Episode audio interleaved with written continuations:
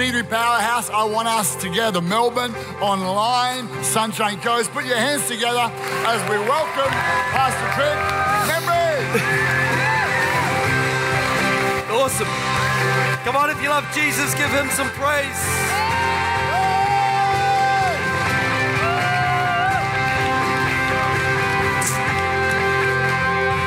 So good. I know that uh, there's probably visitors here today. Give me a wave if you're visiting here for the first time. Give me a wave. Great. few people. Awesome. Welcome. Uh, I just want to let you know that you don't need to go through what I went through. Praise the Lord that you don't. To, to have a relationship with Jesus. And I just want everyone here to know today if you don't know Jesus, uh, you've never given your heart to Him, you don't need to change anything right now to be accepted by Him. He accepts you as you are here today. With all your pain all your shame or your mess, whatever that is. And like me, He wants to turn your mess into a message. And so, you know, just if you're just if you're a believer here today, you're a follower of Jesus, we just take a moment just to lift our hands. Our Melbourne guys, so great to have you with us. I'm going to be with you one day. And uh, would you just lift your hands as well? Jesus, you the man. It's you. It's you we come to serve. It's you we come to meet with. And I know, God, that you didn't come, Jesus didn't come to make bad people good. You came to bring dead things back to life. Because that's who you are. And so I thank you, God, that what you've done in my life, you can do anybody's life.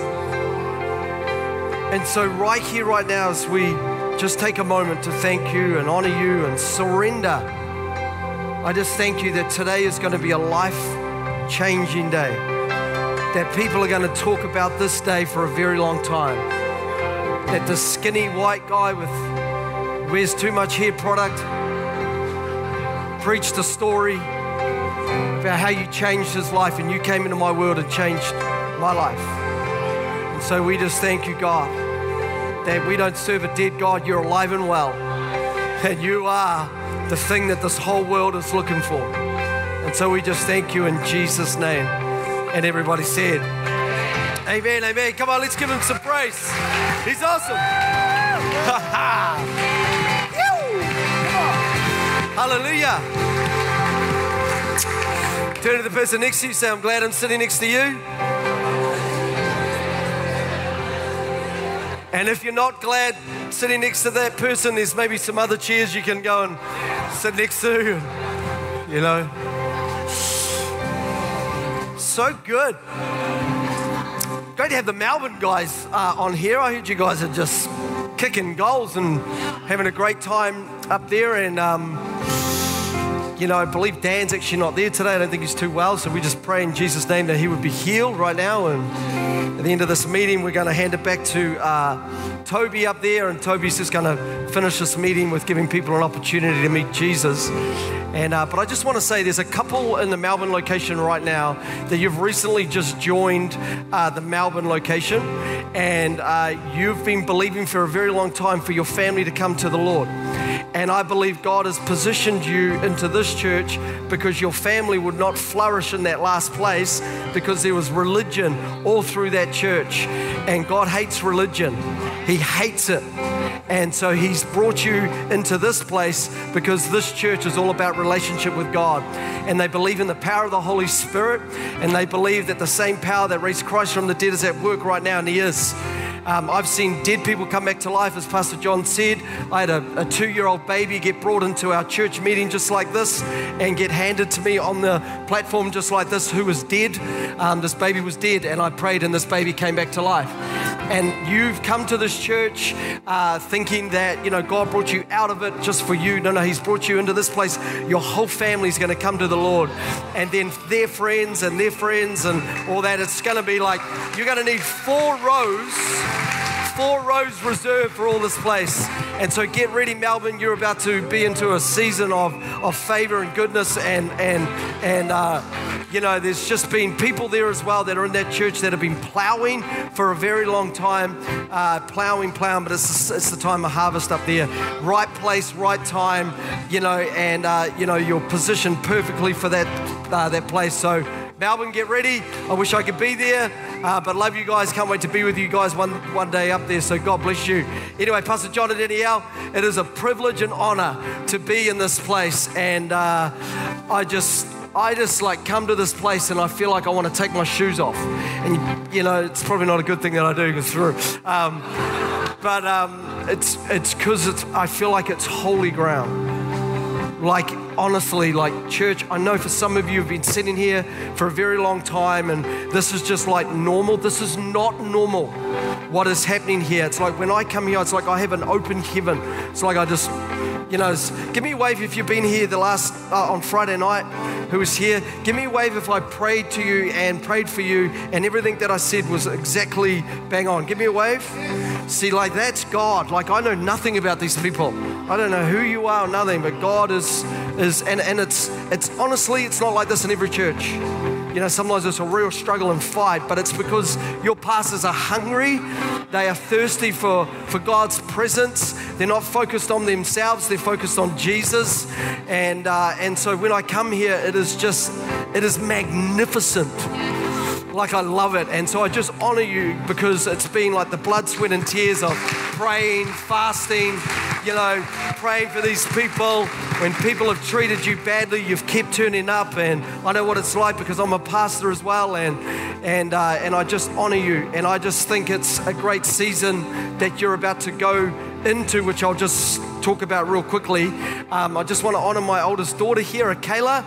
She's uh, traveling here for the with me which has been a dream uh, for a very long time. I used to say to my kids when I'd go on uh, ministry tips, uh, trips, I'd say, darlings, you know, when you get older, if you stay close to Jesus, you'll come on a trip overseas with dad and do ministry with me. And, uh, and you know, today's a dream come true this weekend, so, which is just awesome. So I honor you, my, my darling.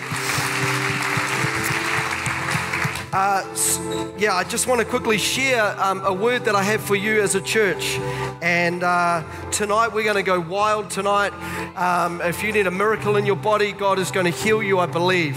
And I believe tonight is going to be the start of something amazing in this church. Uh, like, really amazing.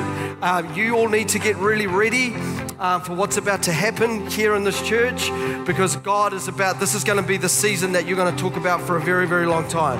2022 for Powerhouse Church is going to be a year that you talk about. It's going to be like a benchmark year. And I know it's been an interesting season, you know, with COVID and all of that stuff. And, uh, you know, I don't really know too much about what's happened here, but this, I believe, is what the Lord has showed me. So this is a, a scripture in 2 Corinthians 4 8 10. Melbourne, this is not you. You're just in the favor. You're in the glory zone. You just keep doing what you're doing. It's awesome. But 2 Corinthians 4 8 to 10 says this We are hard pressed on every side but not crushed, perplexed, but not in despair, persecuted, but not abandoned, struck down, but not destroyed. I want to read a scripture also in Acts 4:31 where it says this, and when they had prayed, the place where they had gathered together was shaken. So I want to tell you that in this season that you've been in, there's been a lot of hard pressing. And hard pressing actually is not a bad thing. It's actually good. It's not a good thing while you're going through it. It's actually, it hurts. But there's been hard pressing on this church. And that's been for a reason because you've been praying and praying and praying for great things, but sometimes when we pray, we don't expect the things to happen that actually happen. You prayed and things were shaken in this church, and people are no longer in this church for a reason for a reason. Because the people after the shaking, the people that have now stayed here, you're here for a reason. Because there's about to be a harvest come here that is about to be built on people that are faithful, that have great attitudes, that are loyal, that it doesn't matter what is happening in the world or whatever's happening in the church, you're rock solid. See, this church, there were people that were people that were Simon, you know, and now you've gone to be become people of Peter. If you see the word Simon, Simon was reed. That's what the word Simon means. A reed blowing in the wind gets knocked over and all this. All the Simons have left. And now what is here right now are the Peters. There are people here that were Simon and now you because Peter now means rock solid. Solid. And he said to he said to Peter, I will build my church on you, Peter. So right here, right now, is a church full of Peters. And you may be saying to me, Yeah, that's me, the hard press. Give me a wave if it's been a hard pressing season for you. Give me a wave. Yeah, praise the Lord. Because guess what happens when things get hard pressed? You press an olive, what happens? You get oil. You press a grape, what happens? Oh, I was going to say juice, but we'll pray for you guys at the end of this meeting. Do not drink wine, which leads to debauchery.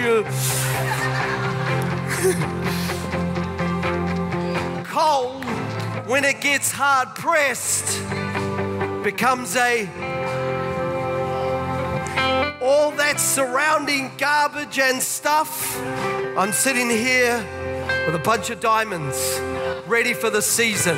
And you're here today in the season, come out of the season, you're here today not to sit and be an attender, no, no, no, to become a disciple maker. And it's time for you to rise. Tonight, I'm going to pray for you, and I believe the leadership team within the next six months is going to double. Because what's going to be growing, what's going to happen in this place, they're going to be flooding in. And you don't want to be sitting on the fence because they're going to run over you and crush you because people are going to be running to this altar and they're going to be raised up so quickly. And if you don't get on board really quickly, you're going to miss out because God will use other people. Esau had the birthright blessing, but he didn't use it. And so Jacob took it. And if you don't use it, people are going to take it from you. This church is going to be known all throughout Australia and all around the world for the miraculous power of heaven and for the most radical disciples ever made. I believe with all my heart.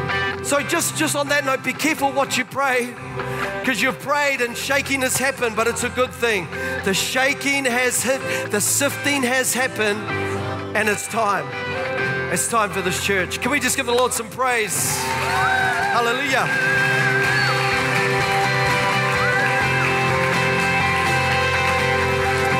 Hard pressed, but not destroyed. In Jesus' name. Give me a wave if you haven't heard my story here before. Ah, oh, great. I, I, I pray every time I share my story, God, don't let me cry. I cry and that's okay. But uh, look, at the, end, at, at, the end of this meeting, as I believe Pastor John said, that I'll give you an opportunity to meet Jesus, and uh, it's all about relationship. You know, before Jesus, it was all about religion. It was all about doing, doing, doing. Had to do these things, you know, to be right standing with God. And God just said, you know what, I've had enough of that. I'm going to send my son, the ultimate sacrifice, the ultimate thing, so that we, when we give our hearts to Jesus, when we come into relationship with Him, we now have a relationship with the Father. And it's not about doing or having to do things. I don't come to church because I have to. I don't read my word because I have to. I don't pray because I have to. I want to. I want to read my word. I want to pray. I wanted to be in fellowship with the believers because it's it, it, it, it's, it's, God is in me. It's, he's restored me. He's given me so much. And, and these are the things He's told me to do. And I just love doing it. But it's not about religion here today. And I believe people here, you've had a religious experience or you've seen your parents that have lived a religious life. Friend, not you not you here today. So at the end of this meeting, I want to give you that opportunity to receive Jesus as your Lord and Savior. And I believe that this is going to be the greatest moment of your life. It does not excuse you from hard times. It does not mean because you give your heart to Jesus, you are now, you know, it's all cup, cups of teas and cupcakes. No, no, no. Jesus said you will still have trouble in this world. God, when He created everything in the world, it was absolutely perfect when He created the heavens, the earth, Adam and Eve. Everything was perfect. We were, we were meant to live forever. But God loved us so much that He gave us a free choice. He didn't want us to be ro- robots and puppets, you know, and so He gave us a free choice. And Adam and Eve, you know, they chose to eat the apple. Give me a wave if you're going to give Adam a punch in the face when you get to heaven. You know, like, you know, but if it wasn't Adam, it was going to be the next guy. If it wasn't the next guy, it'd be you and I. And ever since that moment, sin came into the world, we, we chose the wrong thing, and the world's been just like disastrous ever since. It's just going absolutely crazy and crazy and crazy. You know, but we still live in this broken world, so it does not remove us from that. You know, I've had crazy stuff happen. Kids, my kids, I got son born with Down syndrome. My last son, he's born with a heart condition. I was sharing to John. I've, had to hold my son upside down and submerge him in buckets of ice water for five seconds to restart his heart. I mean, like, come on, God, I'm serving your church. I'm doing all this stuff. Well, you know, but it's all good. It's all good. Jesus said you'll have much trouble in this world. So when you give your hearts to Jesus today, it's not going to separate you from that stuff. No, no, no. God never promised it would it be easy. What He then promised would be peace. And you will have peace in the storms. You'll have peace when all the stuff goes on. It's all good. Amen. Praise the Lord. So, my story you know, I was eight years old when I found my father uh, beating my mum up. My father was an alcoholic and a workaholic, and, you know, I grew up in a dysfunctional family, and so my mum took me away. You guys can be seated if you like. Maybe the keyboard guy can stay because he makes me sound really good.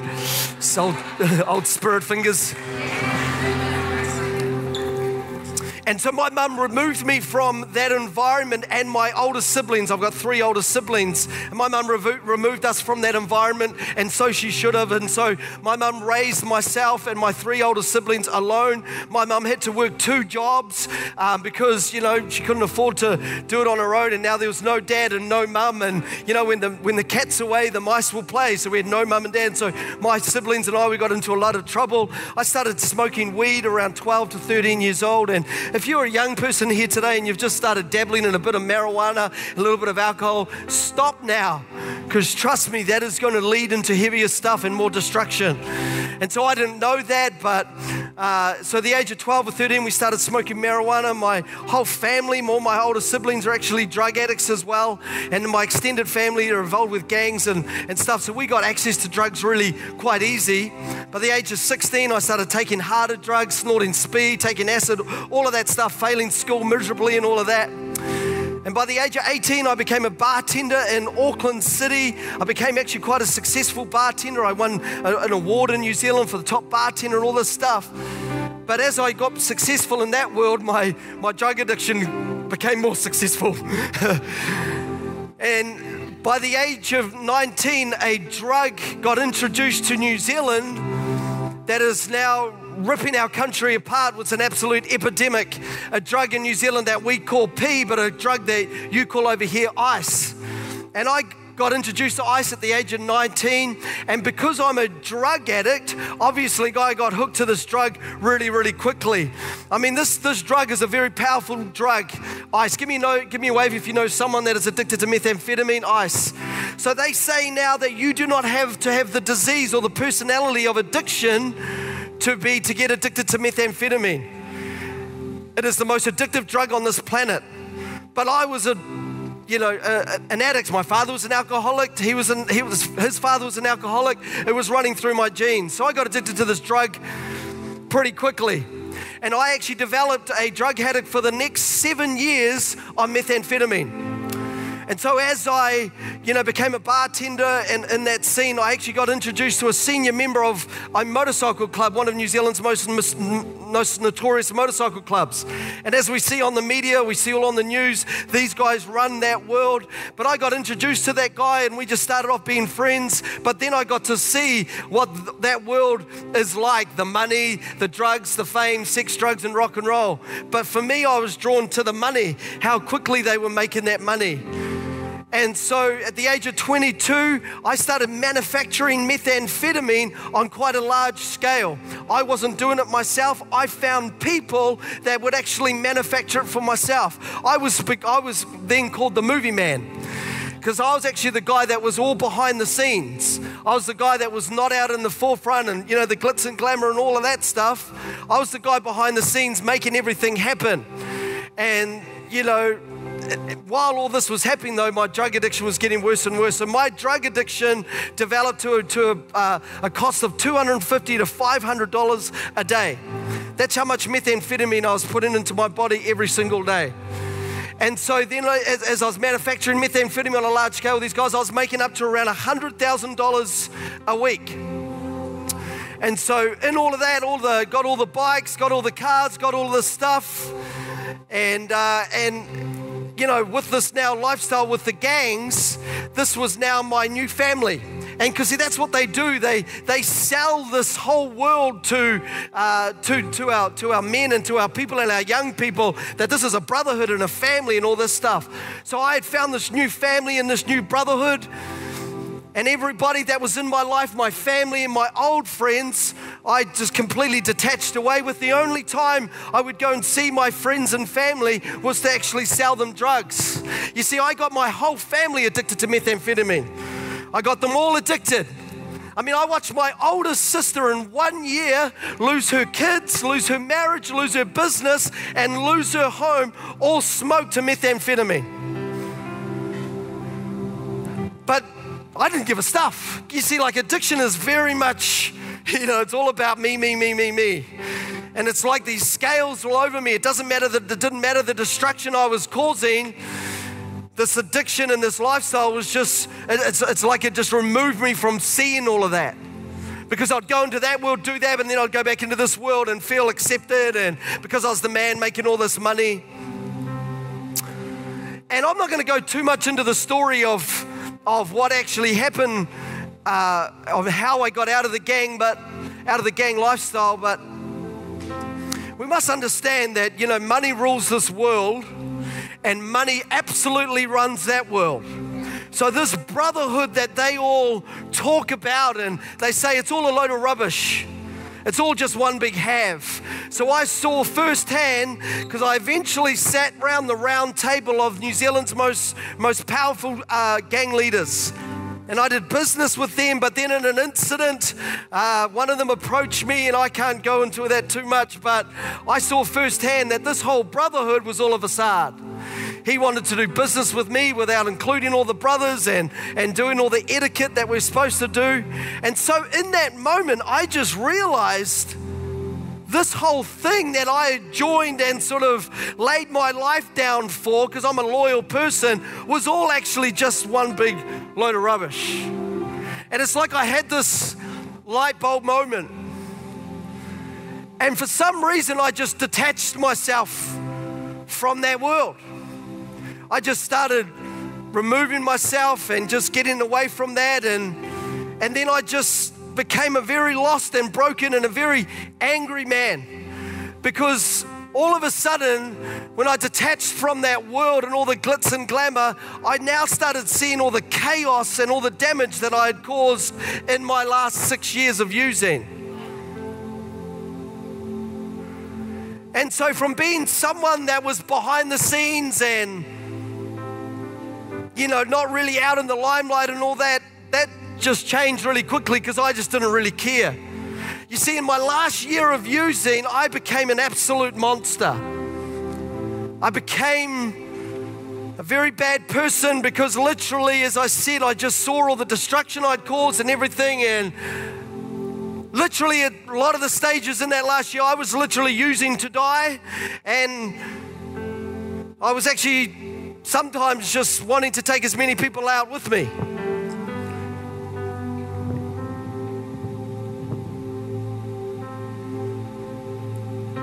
I mean, you know, all these things. I mean, I remember sitting, Pastor Danielle and John, I remember sitting in a penthouse suite and all the boys had left and all the girls had left and I had about $150,000 worth of methamphetamine in a bowl and I had the V-Rods and the Commodores and everything outside and I remember sitting in this hotel room when everyone left, and I remember just breaking down crying because I thought, you know, I thought this this was the thing that I was going to get this this this this thing that I was filling this void. I thought all of this stuff was the thing that was going to fill that. But all the money in the world, all the bikes, all the fame, all everything was still I was still lost and broken. But in that last year, it got really, really bad. I mean, I'll just tell you a quick story. I mean, I had a guy who was saying some really bad stuff about me some really bad stuff. And uh, I was paying people $500 a day to hunt this man down. And uh, I was saying he, he, had a blue Subaru Legacy with a big orange sticker on the back. And one day my sister, my older sister, rang me and said, Trent, I think I found that guy. I said, Where is he? he he's at a tyre shop at the bottom of Queen Street, Quay Street bottom of Queen and Keisha. It's like the main city, uh, the main streets of Auckland City. It's like downtown Sydney. It was three, four o'clock in the afternoon. And I said, Come pick me up right now. So she came and picked me up. We drove to this place, and he knew I'd been hunting him for months. And I turned up to this car park and I got out of the car and I saw him in the, in, in the tire shop. I said, Yo! And he turned around and he went absolutely white because he knew what was about to come. And so I said, Come here. And he walked over to me you know, some gangsters like guns. I really like knives. I used to like knives, but I still actually still like them. I still got some really nice knives. But I used to carry knives with me, and um, I don't bring any with me, by the way. Um, but I used to like knives, and he walked over to me, and I pulled out the six inch blade at the back of my pants, and I held it to his throat in broad daylight. I mean, people are screaming now, people are ringing the cops right now, and all this stuff, but I didn't care. And if it wasn't for my older sister sitting in the car right next to me screaming, saying, Trent, don't do it, don't do it, I would have shanked him right then and there. Like humiliated him, I made him take all his clothes off and naked, and I took all his cars and all the stuff that was in the tire shop. I mean, that's where I was now at. I didn't care about what people saw or whatever. I was just on a road of destruction. And by this time, all the money has started going. No one was doing business with me because I became just an absolute animal. No one even wanted to get in the same room with me. All the money, people were ripping me off. I was ripping people off. It got really, really bad. But in all of this chaos, there was a glimmer of hope. I met a, a girl named Jade. That's my wife, Jade. Jade was going to be here today, but our babies are not doing too well up in Noosa. They're just like waking up at 3 a.m. in the morning, adjusting to time. I'm sitting in my hotel room having a great time. But anyway, love you, babe. And I met Jade, and I, I, you know, you want, you think my story's bad, you should wait till you hear Jade's story. I met Jade, and she was doing a $200,000 drug deal. See, my wife was going out with a guy that was supplying half of Auckland's drug scene. What a scumbag, though, eh? He was getting him. I'm allowed to say scumbag? Yeah, I can say scumbag. I get told off all the time. I say words I shouldn't, you know. Um, but he was getting his girlfriend to do his drug deals. I said, what sort of a scumbag, you know, does that? So I took her off him, as you do. I took her off him, and then Jade, within a few months, we got pregnant. She got pregnant. I'm not going to talk to you about how that happened. But Jade felt pregnant. And for, it was like another light bulb moment to me. I was like, man, I'm gonna, I'm gonna be a dad. So this was my moment of like, like hope or a glimmer of something, uh, like a change. So I, so I swore to people, black and blue, that were in my world. I didn't have many people in that because, you know, I just left that world and I caused others. So I didn't have many people in, the, in my world, but the people I did, I swore black and blue to them that once my baby was here, that's it, man. I'm, I'm changing the life. I'm getting out of the game. I'm not doing this any longer. Let me tell you how powerful this disease of addiction is. I held my baby who sits here today, I held her in my arms for the very first time, fried off my face. I mean, I'd been on it for four days. I mean, you know, I couldn't even go to the 7 Eleven store without being something. And who was I kidding? I was now going to be a father. I was overwhelmed by this whole thing, and I held my baby over here for the first time, fried off my face. And we took our baby home, and by this stage, as I said, we I'd had no money. Uh, it was complete destruction. We had nothing, and we actually lived in the grips of poverty for about three to six months. It was terrible. It was absolutely just insane. And I remember one day, I said to Jade, Jade, I'm just going to go to the, the 7 Eleven store to get some milk. And as I left, I went into the 7 Eleven store, came out, and And as I came out, there was a guy that I knew park up on the road and he said, Hey, bro, hey, bro. He said, Hey, want to come for a quick puff? And I was like, Oh, I've just got to drop the milk off. And he goes, Oh, just come for a quick puff. And I was like, oh, you, Being a greedy little drug addict, you all know what I did. I went off for a quick puff. That puff lasted for five days. You see, that's the normal habit, the normal lifestyle of a drug addict. A methamphetamine addict would stay awake for four or five days and then come home and crash. And so I went off for a quick little puff, and on that last day, I went to a hotel room to catch up with a mate of mine. As I walked into that hotel room, he grabbed me and said, Bro, can I talk to you really quickly? I said, Yeah, we went into the bathroom. He said, Did you see that girl sitting on the couch? I said, Yeah. And he goes, She's ripped off a gang member that you know $30,000. I said, Well, that's a bad day for her. So I grabbed her and said, Hey, come in here. We went to the bathroom. I said, You need to get that money back to her right now, him right now. And she said, No, no, no, he's not going to find me. Don't worry, it's all good. I said, He will be spending $300,000 looking for you. You've brought shame on his name. He doesn't care about that. He'll have the whole of the underworld looking for you. She's like, No, no, no. So by this stage, I'd been awake for five days. I thought it was a good time to maybe take the milk home. So I was about to leave, and when I was leaving, she was on the phone saying, Yeah, yeah, yeah, come on, come. And she was on the phone to her accomplice. There was her and another guy that ripped off this gang member. And so she said to me, Hey, bro, on your way home, can you drop me to another motel room that's around the corner from your house? I said, Yep.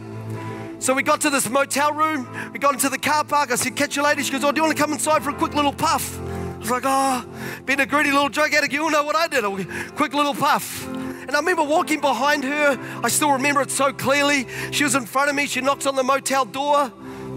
And she opens the door, but as she opened it, there was no one there. I remember thinking, that's interesting. The door's open, but no one's there. And she walked in, and she walked in. I saw this massive arm grab her and pull her behind the door. And I remember thinking, man, that's out of it. And I go, what's going on? And I came round, and as I came round the door, I had this cold piece of steel stuck to my head. And I don't know if you've ever had a double barrel shotgun stuck to your head, but it's a pretty frightening moment. And so when I came around the door, laying on the floor is her accomplice, black and blue, naked. You see, it wasn't him saying, you know, I'm at this motel room. It was the gang members that they had ripped off telling him to her to come here so they could set her up and kidnap her. And so because I walked in, they thought I was involved with ripping them off as well. So I stood there and I said, yeah, the guy that actually the gang member, he was a he was a prospect when I was with the gang and doing all this, and he just hated me anyway. He was really jealous of me, so it didn't matter what I did. I mean, I couldn't pay my way out of this because, you know, I'd lost all my money. You know, I was an absolute creature. I couldn't call a friend. I couldn't do any of that stuff. And so they kidnapped us for the next day and a half or two days. They beat me to an absolute pulp. They stripped me naked. They didn't sexually abuse me, but I'll stand here today and say I was a scared little boy and they stripped me of my manhood that day. I was broken. They did some horrendous stuff to her. And there was a moment where I just thought, I need to go to the bathroom. And I thought maybe I could actually climb out the bathroom window. And so I said, I need to go to the bathroom. And as I went to shut the door, they kept the door open because they knew what I was going to do. And I remember walking into this bathroom. And there was a medicine cabinet on the wall, a cabinet, and I remember shutting the cabinet. There's a mirror there, and I had 20 Humpty Dumptys all over my face, black and blue, my eyes and nose, everything. I remember looking in that mirror.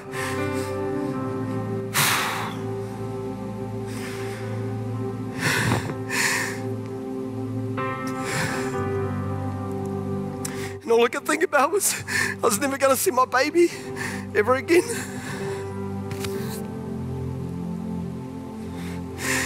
And I thought I was going to die.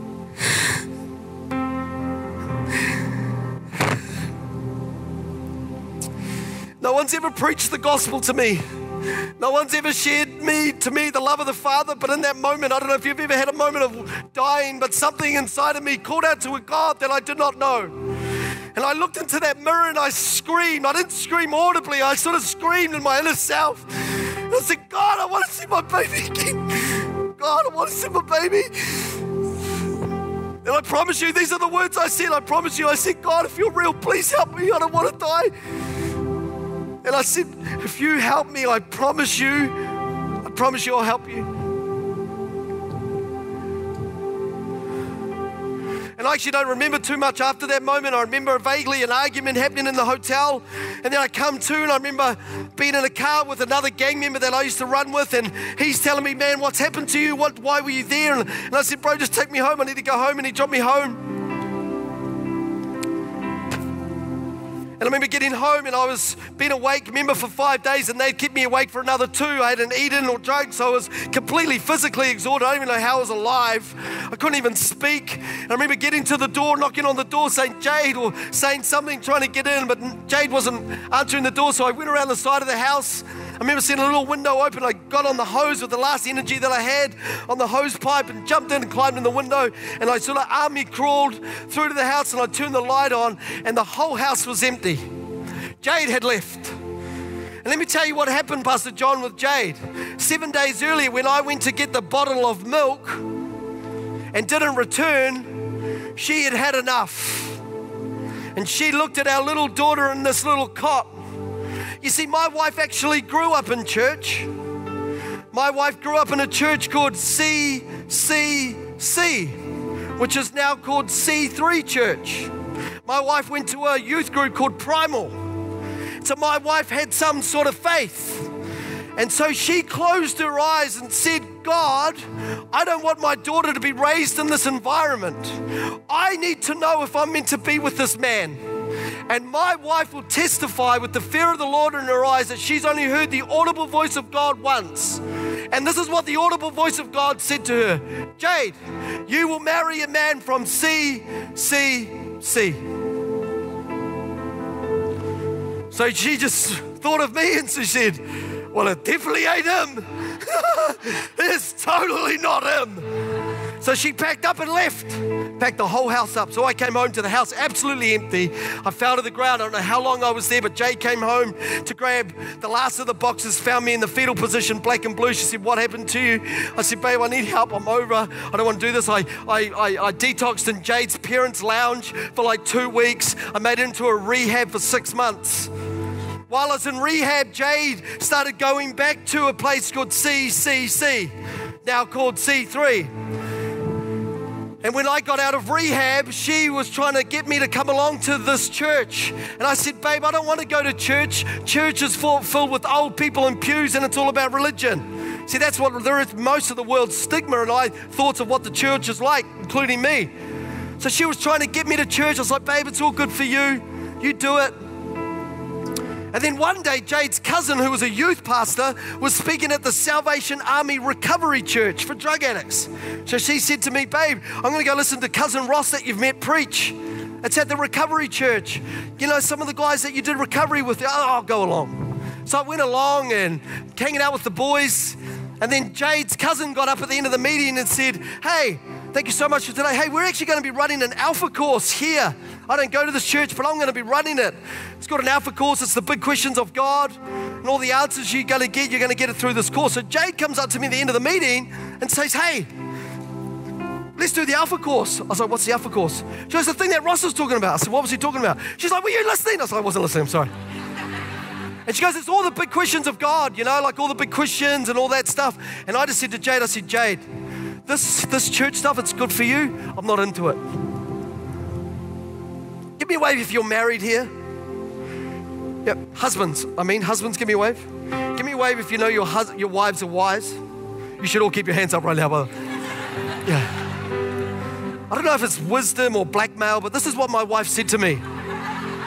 She said to me, Trent, it's my birthday in three days. You've just got out of rehab and you have no money. For my birthday present, I want you to do the Alpha course. Yeah. Do you know what my answer was? I can't wait to do the Alpha course. So Jade's cousin Ross, for six weeks, traveled all the way across Auckland, picked us up, took us to the Alpha course. Every week, we're sitting in this room with a bunch of recovering addicts, drug addicts. They're all like nodding off, watching and listening. Jade's sitting at the table with me, diligently taking notes. I'm not even interested at all. I'm sort of nodding off with the boys. But on the last week, as that lady talked about earlier, on the sixth week, they talk about a thing called the Holy Spirit. And so we're sitting at this meeting on the sixth week. Ross is speaking. The boys are nodding off asleep. Jade's diligently, taking notes. And Ross is speaking like I am to you right now. And as he's speaking, all of a sudden, his voice, I can no longer hear his voice, but he's still speaking. So he's like this. So what happens with the Holy Spirit? And I remember sitting there going, and then, and then I realized that I look around the room that everyone else can, is still engaged with Ross. So I'm like, what the heck? And then all of a sudden, I have this presence, this thing come up behind me. It starts at the bottom of my feet, comes up the back of my legs, and it's hot. It's very hot and comes all over my body. And I'm standing here freaking out right now. I'm like, what the heck is happening? And then I hear a voice. It wasn't like audible, but it was crazy. It's like it's like I was taken to another realm. It was just unbelievable. And I was taken to this realm, and all of a sudden I just heard this thing, felt this thing, sensed this thing say to me, Son, do you remember what you said to me? You said, if I helped you, you promised you would help me. I am He. Oh. So I'm sitting here, goosebumps, I'm breaking out. And Jay looks at me, You're right. I was like, What's happened to me, baby? Do you feel that thing? She's like, What are you talking about? And I look around and I'm sitting there, and all of a sudden, Ross, who was not who was speaking but no voice, his voice comes back on the microphone. And he's like, and that's the Holy Spirit.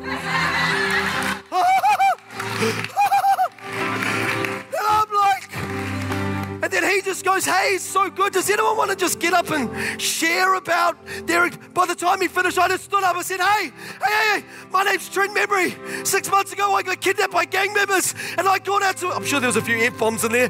I got kicked out by gang members, kidnapped. And I called out to a God that I did not know. And he, he saved me. I promise I'll help him. It's him. That dude, Jesus, the guy. It's him. And there's Ross standing there weeping, weeping. My wife stand here today. We stand here today because we are a product of prayer. And I just say to you today, if you've got friends and family that don't know Jesus or are in the grips of addiction, please do not stop praying for them. Because I met Ross, who'd been praying for a year before this moment, praying with other people around the world that we met online who'd been praying for Jade and her dropkick drug addict boyfriend. I'm pretty sure some of their prayers were, Lord, you know, just get Jade back, but just remove Trent, eh? I bet you, I bet you, eh? Yeah. Hey, but God's got bigger plans. And he's weeping. And I said, Ross, what do I do? He said, just give your heart to Jesus. I what I do? Jesus' heart. Yeah. So what do I do? And he goes, you need to get baptized. We just drove the next day and got baptized. I said, what do I do next? He goes, you need to go to church. So I went to church, a church called C, C, C. And I walked in there, and there's a guy named Pastor Dean Rush who's still my pastor today. I don't remember the worship, I don't remember the message. All I remember he said, if you want to give your heart to Jesus, you need to come and I just stood up and ran. Yeah, that's me, bro. Yeah, yeah, that Jesus guy. And I think I did that for like three months every Sunday. You know, just ran. I just, uh, I, he's the one that helped me, man. Uh, Jade Memory did marry a man from C, C, C. We actually got married in the church building of C, C, C. And I've only got a couple of minutes left, but God in that moment has absolutely restored my life. That day that I called out to God 15 and a half years ago was the last day that I used drugs and alcohol. It's the last time. Gone. Set free. And I've just turned up every week. I think I've missed two church services in my whole 15 and a half years because I was ill. Never missed church. Turned up, prayed a prayer, whatever the church needs, I'll do it. Became the youth leader, became the kids' church pastor. That's an interesting day, Pastor John, when the senior leaders get up in front of the whole church and say, Hey, the new kids' church pastor is Trina Jade. Like, yeah, hey, isn't that the drug guy? Uh, Interesting, eh? The wives say, babe, you need to say something. You know, then we became pastors. I don't even know how that happened. I've just turned up. I don't have qualifications to my name. I don't even have a C feed, John. I've never had anything. I have no qualifications, nothing. The only thing I was good at was being a professional drug dealer. That's it. I got no qual, but God doesn't call the qualified, He qualifies the called. And I'll just finish with this really quickly if I can just share one more story. About four or five years later, we became pastors of our Manukau location. And in that time, in that four years, we just started seeing all of our friends and family get saved. My older sister that got addicted to methamphetamine, that lost everything, is now fully restored. Her kids back, her home back, is on six figures, no longer. I got my brother out of the gangs, got him out of methamphetamine. Everything's been, we've seen over 95 friends and family come to the Lord. Aunties, uncles, grandparents, I've done, I've led them to the Lord, I've done their funerals and everything. God has been gracious. But I'll tell you one story. I remember Jade, we're, we're in their house and I hear Jade on the phone. And uh, she's talking to her best friend Mia. And I could hear Mia and Jade talking, oh yeah, Mia, yep.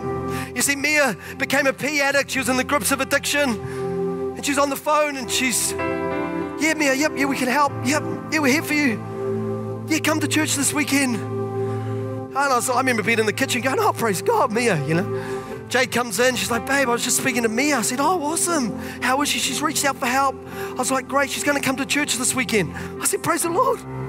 She goes, yeah, she's going to bring her boyfriend. I said, cool, yeah. She goes, Trent, she's, she's going to bring Dan. I said, cool, Dan. She goes, no, Trent, Dan. I was like, Dan the man. She goes, no, Dan Gray. Don't know if you remember the story that I was talking, talking about earlier about the man that I was paying people $500 a day to hunt down the guy that I wanted to kill, that I nearly killed. Guess what his name is? Dan Gray. Uh, husbands, give me a wave if you know that your wives are wise. Yeah, yeah, yeah. You know what my answer was? There's plenty of other churches they could go to, you know, like they're like sort of like, like a Baptist couple, you know, like they can go to Paul de church, whatever, that's awesome. And this is what my wife said. This is why she's so wise. She said, Is that what Jesus would do? Oh, that's what she said. Is that what Jesus would do, Trent? And I remember that Sunday so clearly, Pastor John, because I was preaching. And Pastor John, I don't know if you've ever preached in a church setting knowing that someone in the audience is someone that you nearly killed. Ah. It gets really interesting though when you give an invitation at the end of the meeting and the dude that you nearly killed lifts his hands. And I remember that moment so clearly. And I said, Hey, all those people that got saved, come, come forward. And I remember standing here with Dan and I just broke down in tears and I grabbed him. And I said, Dan, I'm so sorry for what I did to you. Please forgive me, for I do not know what I was doing back then. And I, I grabbed him, I turned around and said, Church, this is Dan. They're like, Yeah, Dan. I said, I nearly killed him. huh? All the visitors say, Did he just say he nearly killed him? I said, Yeah, we were like drug addicts and get the gangs. And, uh, hey, all the visitors, we're out of here, baby. Let's go. You know, like, I said, Dan, and I got on my knees in front of the whole church and held his hands and I got on my knees and I said, Dan, please forgive me. And he's just freaking out. I'm like, what are you doing? I said, please forgive me. You know, a year and a half later, I had the privilege of marrying Dan and Mia. And now today, my wife and I are now the godparents of their children. I mean, see, God can do one thing in a moment, one encounter. Your encounter today can change your whole life. And I believe that God is not into coincidences. He's not. Everything's a plan. Everything. This is the perfect setup. You see, 15 and a half years ago, what went through God's mind? Everybody in Melbourne, listen to me.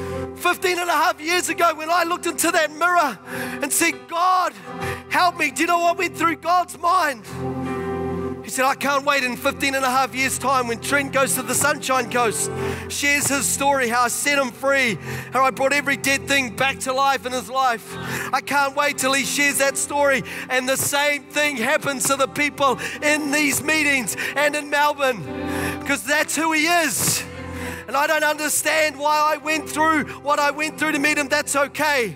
All I know today is that I'm set free, that I know that when I die, if I die tomorrow, I know where I'm going The Bible is called the good news. Why is it called the good news? Because, friend, there's bad news. It's called the good news because there's bad news, and you and I are spirit beings.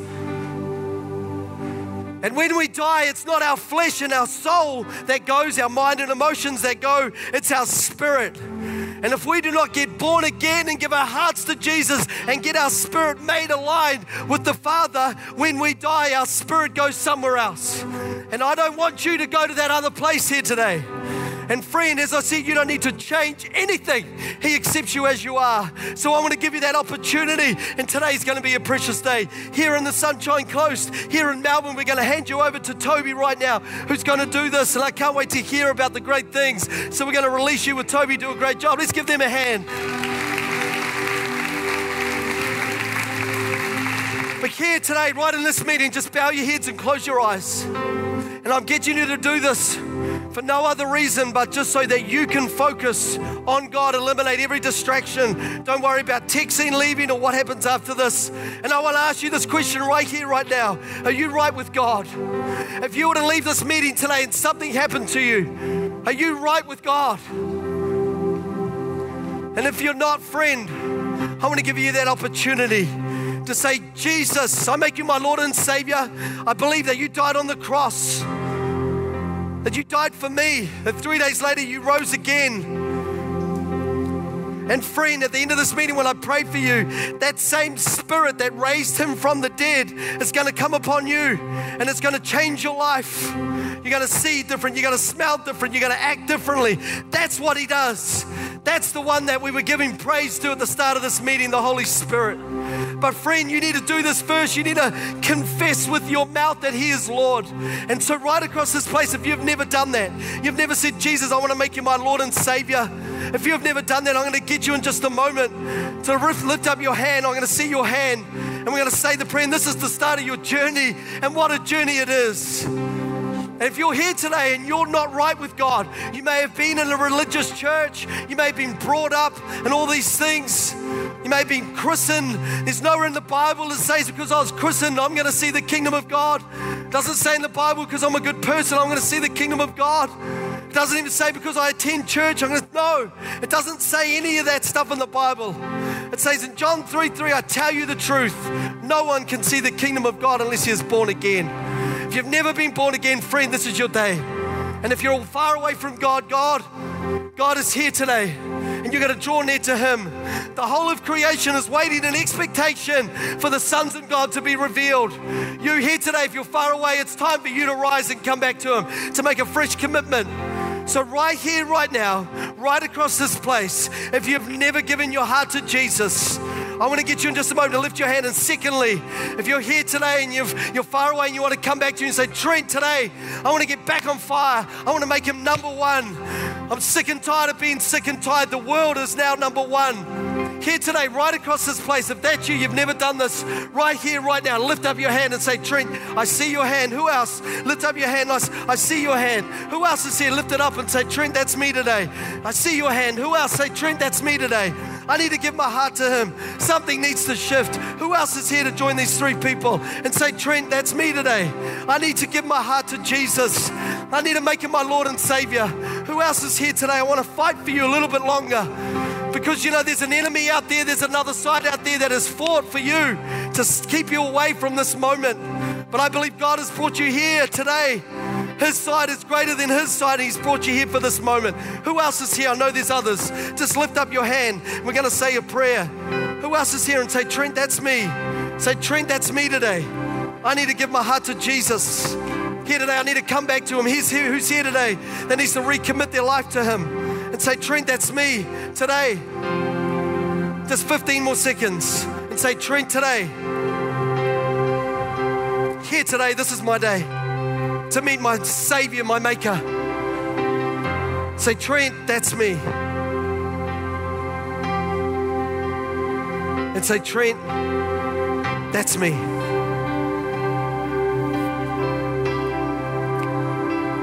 Praise the Lord, eh? Hallelujah. Three people giving their hearts to the Lord, man. That's amazing. Hallelujah. Can everybody please stand? Just stand to your feet. What we're going to do right now is we're going to pray this prayer. And we're going to do this because we're family. We're going to do this because we're family. We're going to do this together. But those three people that lifted their hands, say this with all your heart. But just repeat these words after me. Let's do this. Dear Jesus, I come to you today and I give you my life. I confess with my mouth that you are Lord. And I believe in my heart that God raised you from the dead. Thank you that I am forgiven of all my sin. Holy Spirit, fill me from my head to my toes.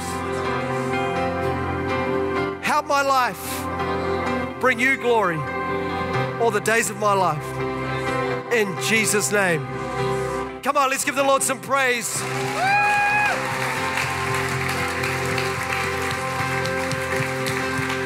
Pastor John, can I just pray for one person real quickly? Madam with the black. Yep, you, yep. Can you come up here, please? Yep, you, yep.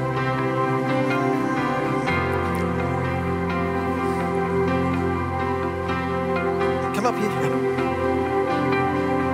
What's your name? Rhiannon. It's a lovely name. Yeah. How long have you been following Jesus? Great. This your church? Okay. Lift your hands, please. Just take someone's one. Just lift your hands. Father, I just thank you right now in the name of Jesus.